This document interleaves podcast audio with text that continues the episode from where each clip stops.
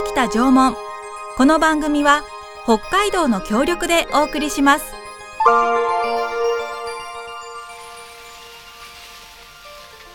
私たちが暮らすこの北海道には1万年も前から縄文人が暮らしていました豊かな自然に囲まれて森では木の実や山菜を取ったり鹿の狩りをしたり海や川では鮭やホタテなどの魚介類を取って食べていました自然の一員として争いもなく仲良く暮らしていたのです。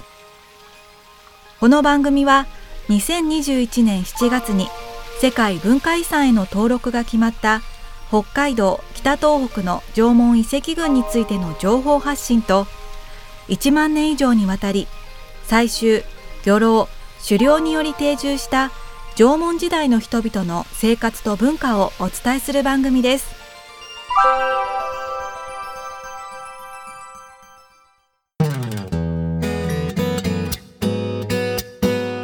こんにちは。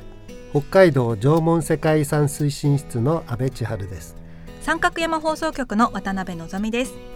今回も前回に引き続きドニワ部代表の種田あずささんとお送りしていきます。種田さん今回もよろしくお願いします。よろしくお願いいたします。よろしくお願いします。あの先週はたくさんグッズを見せていただいたりですとかですねあのいろいろお話伺ったんですが、はい、今日はどうして縄文が好きなのか などなど。伺っていこうと思います。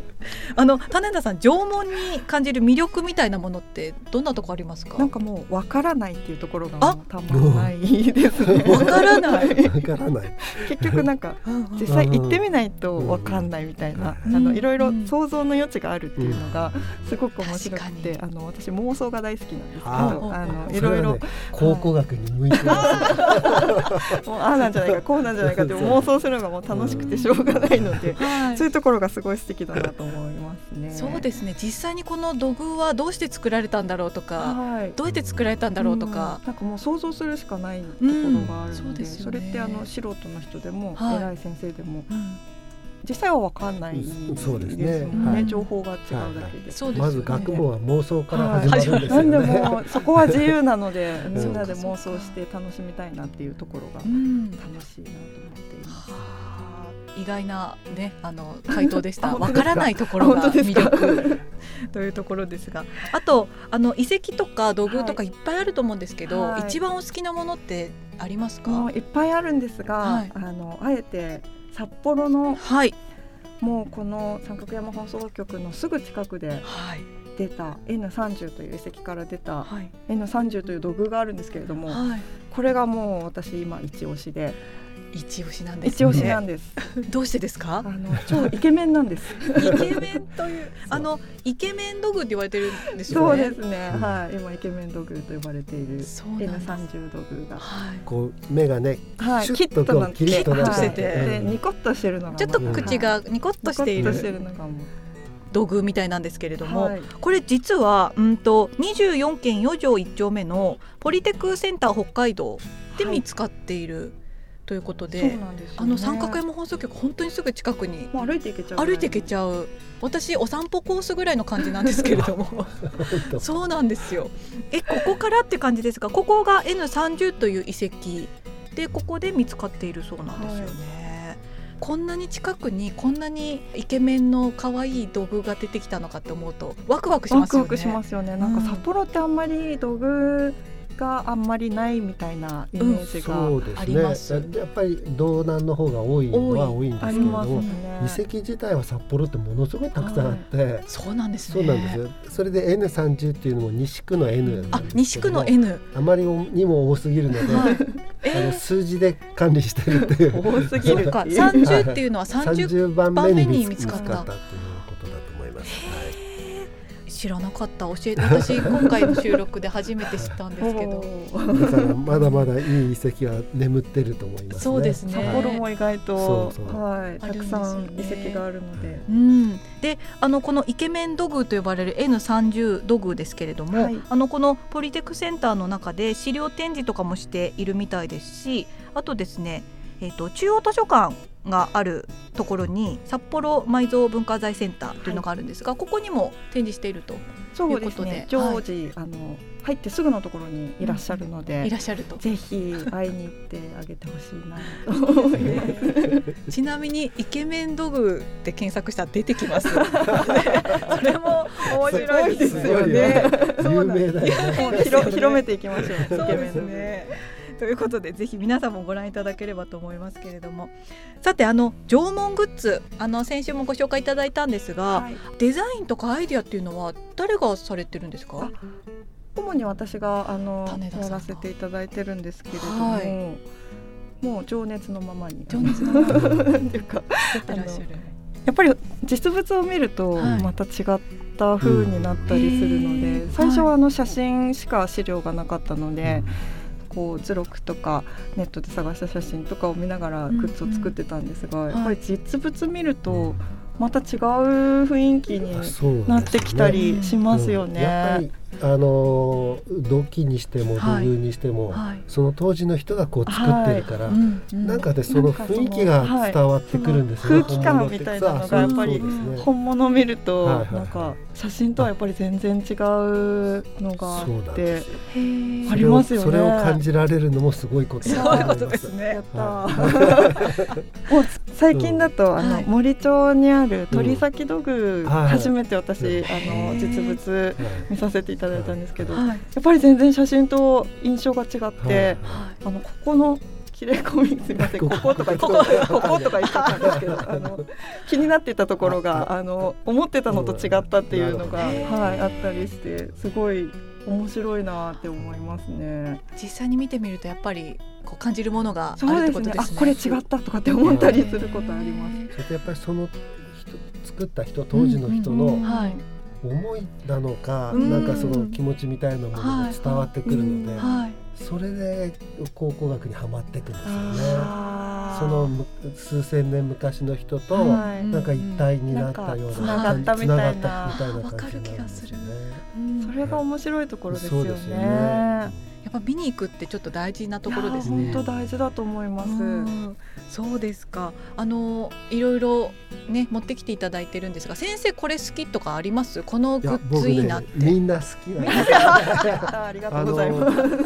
このやっぱりこのデザインが素晴らしい。はい、立田さんもともとデザインをやっておられたからだと思いますけれども、あの縄文グッズの中では本当にえー、秀逸ピカイチです、ね、ピカイチですよね。褒めていただいて。だからあの縄文にあまり興味がなくても、はい、デザインからあの入っていってそして縄文の不安になるっていう人がこれから増えていくんじゃないかなと思って期待してる期待してる。ありがとうございます、うん、それと昔は縄文のフォーラムとか何かやっても、はいはいかなり年配の人だとめっちゃ怒られるからいやでもそうなんでしょうねイメージありますよね。あの縄文の好きな人っていうのは、はい、やっぱりこう縄文に近い人だけど。縄文に近い方 そうそう。結構ね年配の人が多かったんだけど、はい。うん、今若い人が来てくれてて。多いですよね最近、いやこれはね一つにはその種田さんのドニワ部の活動なんかも、うん、あのあるなとおかげだなというふうに思ってますけど、えー、若い人がこういう縄文のグッズからね縄文好きになってもらって、うん、そして本当にこの縄文の魅力にはまっていくっていうような一つのこう道が出来上がるんじゃないかなと思って、そこがすごく期待してる、期待しているところですね。はいそっかあの日常使いできちゃったりとか。はい、そうですね。普段身につけてもらえたりすると、うん、このコースターもいいですよね。いいですね。なんかもったいなくてこうコップを置けないでずっとこう飲んでるみたいな。どんどん置いてください。そうなんですよ。本当に素敵なグッズがたくさんありますが、グッズっていうのはどこで手に入りますか？今はですねちょっとリアルの店舗がなくなってしまいまして。もともとあったんですね。あそう。なんです。ニワ部室があったんですが、10月30日でちょっと閉鎖閉鎖というかはいなくなってしまいまして、今オンラインショップがあのありまして、はい、ニワ部で検索していただくと、うん、あのオンラインショップ見れるようになってますのではいそちらでぜひご購入いただければありがたいなと思います。あ,、とあの北二十四条の商店街の中にあるイタリアンベリアさんという雑貨屋さんでも販売されているので、うんでね、はい、少しですが、うん、そちらもぜひ見に行っていただけたらいいなと思います。北二十四条の商店街さんが、はい、縄文そうそう。縄文にはまってるんですよね。組んでるんですよ。うんうん、すごいです。お祝いしてましたよね。はい。はいはい、でフォーラムをやってくれたりとか、イベントやったりとか、してますよね。あれあれもどうしてなんですかね？今度聞いてみましょう。出ていただいて。すごい力入れてやってくださってるので、不思議な公園でなんか だから縄文ってどこでどう広がっていくかわからないかんないどこでつながってるかも面白いですよね。それがすごく面白いですね。そうですね。ということであの2回にわたってお送りしてきたんですけれども、あのそろそろお別れなんですが、今後ドニワブさんでこういう活動していきたいということありますか？えっとですね。遺跡でイベントをやりたいな。いいです、どうでしょう？遺跡どんな例えばどんななんかフェスみたいなはい、あのやる音楽あり、あはい、物販あり、ワークショップありみたいなのができると楽しいかななんて思ってるんですけど。遺跡で DJ とかで、そうですね。いいですいろいろ話が来てるんですよ。え、そうなんですか？そうなんですか？はい。あら、ぜひやってほしいな。あとね、いろんなその周りの環境とかが整えば、いろいろできると思うんですよね。で今これからその世界遺産になったっていうことで、はい、今まで縄文に関心がなくてもでも世界遺産だから見に行ってみようかとかっていう人たちも増えてくるから、その間口を広げるってあるんですけど、はい、いろんなところで興味を持ってもらって最終的には本当に縄文の価値を知ってもらうっていうような形になっていけばいいかなと思うので、そういう中での遺跡の活用っていうのも僕はありだなというふうにす。ごく素敵だと思います。ね、はい、そうするとまた新たな縄文ファンがまた出会いが、はい、生まれるかな。そうですね。わはい、遺跡でフェス。という歴史にも出てもらったりそうですね。ぜひ出てほしいですよね。ということで夢は広がりますけれども。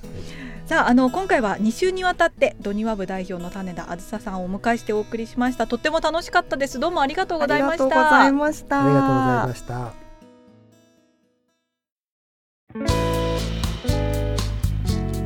この番組ではメッセージをお待ちしております。北海道北東北の縄文遺跡群について縄文時代縄文文化について疑問に思っていること安倍先生に聞いてみたいと思うことがありましたらぜひメッセージをお寄せください。メールはリクエストアットマーク三角山 .co.jp ファックスは札幌011-640-3331お手紙おはがきは郵便番号063-0841札幌市西区八軒一条西一丁目二の五。三角山放送局までお願いします。次回もお楽しみに。北北縄文この番組は北海道の協力でお送りしました。